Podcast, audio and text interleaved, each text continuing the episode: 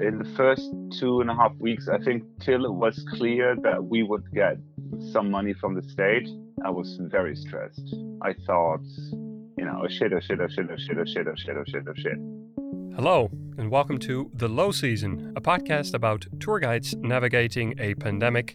My name is Wouter Bernhard, and I thought let's start with a quote that many of us can deeply relate to. This is a very uh, was a very unusual situation. I do not like to rely on state money. Absolutely not. Never did. The guide I spoke to for this episode is called Kai Janssen, somebody that has been in Berlin for the past 22 years and has had many, many occupations over his lifetime. We talk about what it's like investing a lot in your tour guiding career and then seeing it all disappear. Yeah, that's like really dark space in my in my mind. And what it's like to lose the bar you've worked so hard for. We invested in that a lot too, and we did not get anything out of it in the end. I want to say upfront that the audio quality of this conversation is not great. I'm making lots of improvements on how to record people remotely as the podcast grows, so future episodes should sound way better. In the meantime, please bear with me. Here is Kai Janssen from the German countryside. Hello, Kai. Hello, Wouter. Yeah, we, we speak English. Yeah, we speak English. Yeah, I, I learned that. Yeah. What? Um. What? How? How come you don't speak any English at all? I mean, don't you have any other friends in in English? Um, only English friends? No, I don't. Actually, I don't. No, no. Everyone is bilingual, and usually people use use me as a German trainer, so they prefer to speak German with me. Well, here's a new career potential for you. Oh yeah, true, true. I'm just speaking my mother tongue. What a great career. it's what so many people do, right? They go to a foreign country and they teach English. Mm, yeah, that's true. Mm. Maybe you are one of the few people that is now capable of traveling and teach people German. Yeah, that oh yeah, maybe I would be allowed to do that. Yeah. Where would you where would you go if you could travel right now? Oh god. I think I would do not leave Germany. I would go see my brother. Where where does your brother live? Northwest in Oldenburg. So are you are you a big traveler or not so much? Not at all. No. Not even during the low season. No, no. But that's because of Brandenburg. Because I have this here, and I don't. Uh, I, I, I don't need. I don't have the urge. You know, I'm I'm fine with this. I'm fine with my private island here. Tell me a little bit about this private island because many people don't know exactly where you are right now. Oh right, yeah, I'm I'm uh, in a small town, more than more of a village actually, called Müncheberg. It's 55 kilometers outside of Berlin, east of Berlin, and um, I own a piece of land here which has about four to five acres space. It has some trees, some pine trees. It has an orange, not an orange. It has a vegetable garden. Um, it has, you know, it has everything you need. It has electricity. It has water. I built my own house here. Actually, I'm still doing it, but you know, now these days I'm pretty good at it because I've got so much time. You also, you you have been working on that house and on that land for for years, right? I mean, I, I'm doing it now. I'm working on that on the house now for one and a half years, like making it all completely new, completely. It's just it's only the old the old walls remained, and even some of that, you know, some of actually it's just the foundation. So I'm building on top of an old foundation and some old walls, something completely new. You've been going there um, quite regularly uh, in the weekends. Almost mm-hmm. every weekend you were there. What about yes. now? Yes, I was commu- commuting. I- am here since the 17th of March. Um, I've been to Berlin for three times, I think, for Arbeitsamt, for uh, for checking the mail, um, getting my shit together, and getting water because we have have not have had water for the last three weeks, so we had to bring it in canisters, and uh, now we have water again because the frost is gone. Mm. Why did you decide to uh, to leave Berlin? Because the idea of being in an apartment for such a long time wasn't a good idea for my psyche. I thought I had nothing to do there like most people, and I have a lot to do here. So I need I need to be outside. You know, if I can't be outside all day long, I am going mad. And that was before, you know, we decided that even before there was an official thing of kind of curfew. Where did you uh, Where did you grow up? I grew up in the countryside, also in the northwest, in eastern Frisia, which is uh, on the Dutch border. It's it's caught between the Netherlands and the North Sea. We could al- almost yeah. speak Dutch together. Yeah, we can. Yeah, almost. Is there any any particular skills that you had since you were growing up in the countryside that now are particularly practical? You know, I, I, I always loved gardening. We had a vegetable garden. My grandfather had a big garden. I was there as a kid. I always wanted to have something for myself, but I needed to get away from the countryside to go to the big city. But it was always there, right? and uh, because i'm having i'm owning this piece of land for eight years now um, i'm using it already like this for eight years so this is just it's not really new it, it, feels to be honest it feels like an extended holiday right now i'm here all of the time and i'm doing what i like to do the only thing that was a bit demanding was to be here without water for the first few weeks but even that was manageable. You know you have to find things. You know you have to know how to do the uh, you know wash yourself is a good question. Because do you waste your what kind of water do you use? You cannot carry here 5000 liters. You waste a lot of water you know? So and you cannot clean yourself. You cannot wash yourself with rainwater. That's actually not really healthy. So yeah we did that and you know going back to the to the skills of the 1980s that my wartime parents had told me you know this maybe you know it too. You know, how do you clean yourself when, when you don't have a shower? You just, you know, pour some water into the sink and then there you go. Are you there by yourself? No, I'm here together with my life partner, Inga. Hmm. I can imagine that, that that must help during these times to be together. Yeah, it does. But we also have friends coming by. You know, this is quite a large piece of land. And actually, this is, uh, you know, there's several smaller like wagon that I, I built up for living in, another wagon that's not yet ready. Friend of ours has a big bus.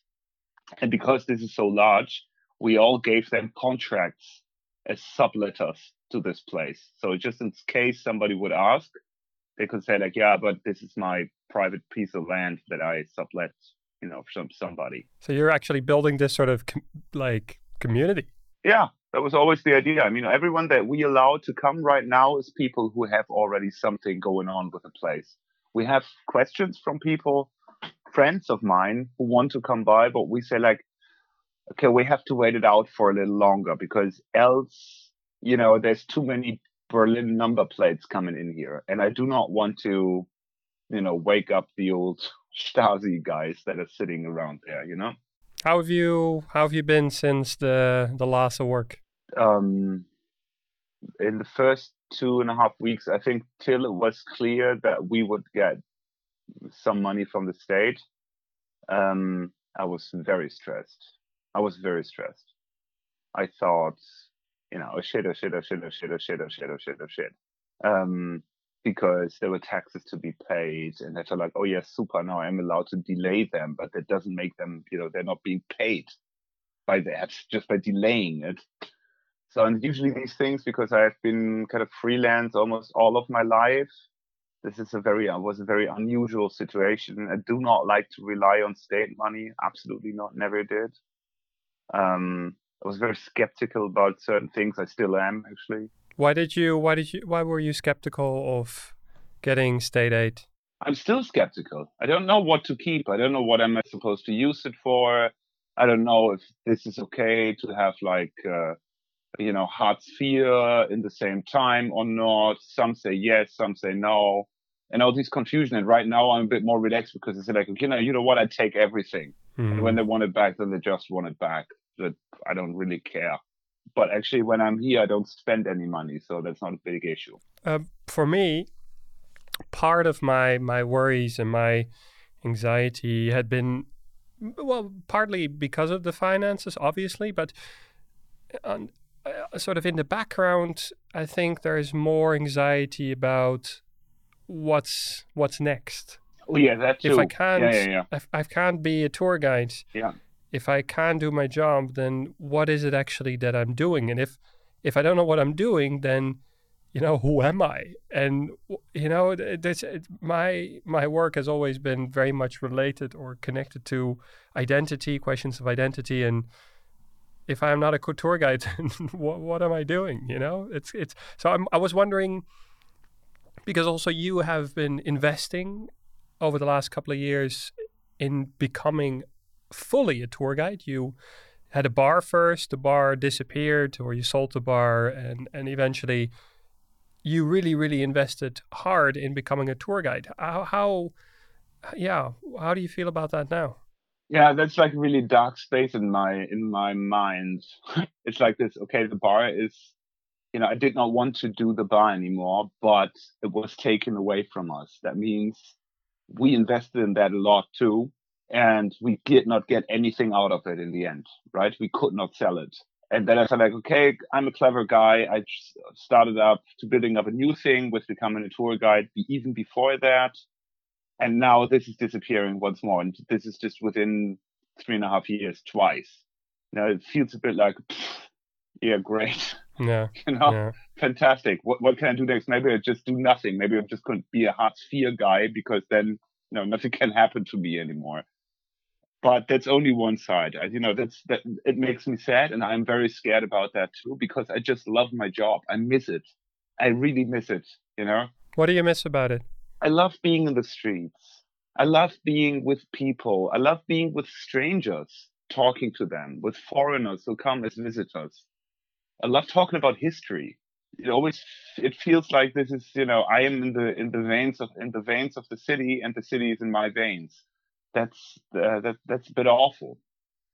So I, I I was going to the Charité three days ago with Inga. She had a she had a doctor's appointment there, and uh, we were just driving in and out, so we did not stop for Berlin. And I was driving down the Linden. Um, and I like, fuck, I know everything here. You know, I just know I, I made, I gave her a tour. It's like, oh yeah, to the left side, you see this. To the right side, you see this. Blah, blah, blah, blah. And it's like, yeah, ha, ha, a great joke. Yeah. I, I think that's, that's a more pressing issue. Like the money is one thing. And I think a lot, for a lot of our, us tour guys, we, there was lots of stress around the money and what we should get and what we could use it for, and that still is a bit the case. But I feel that has died down a little bit. I mean, the money has been sort of divided. People have got it in their bank accounts. People are applying for Hartz IV. But th- the bigger question is, of course, what's next? Yep. What is your plan for like the next couple of weeks? Like, what what are you what are you doing?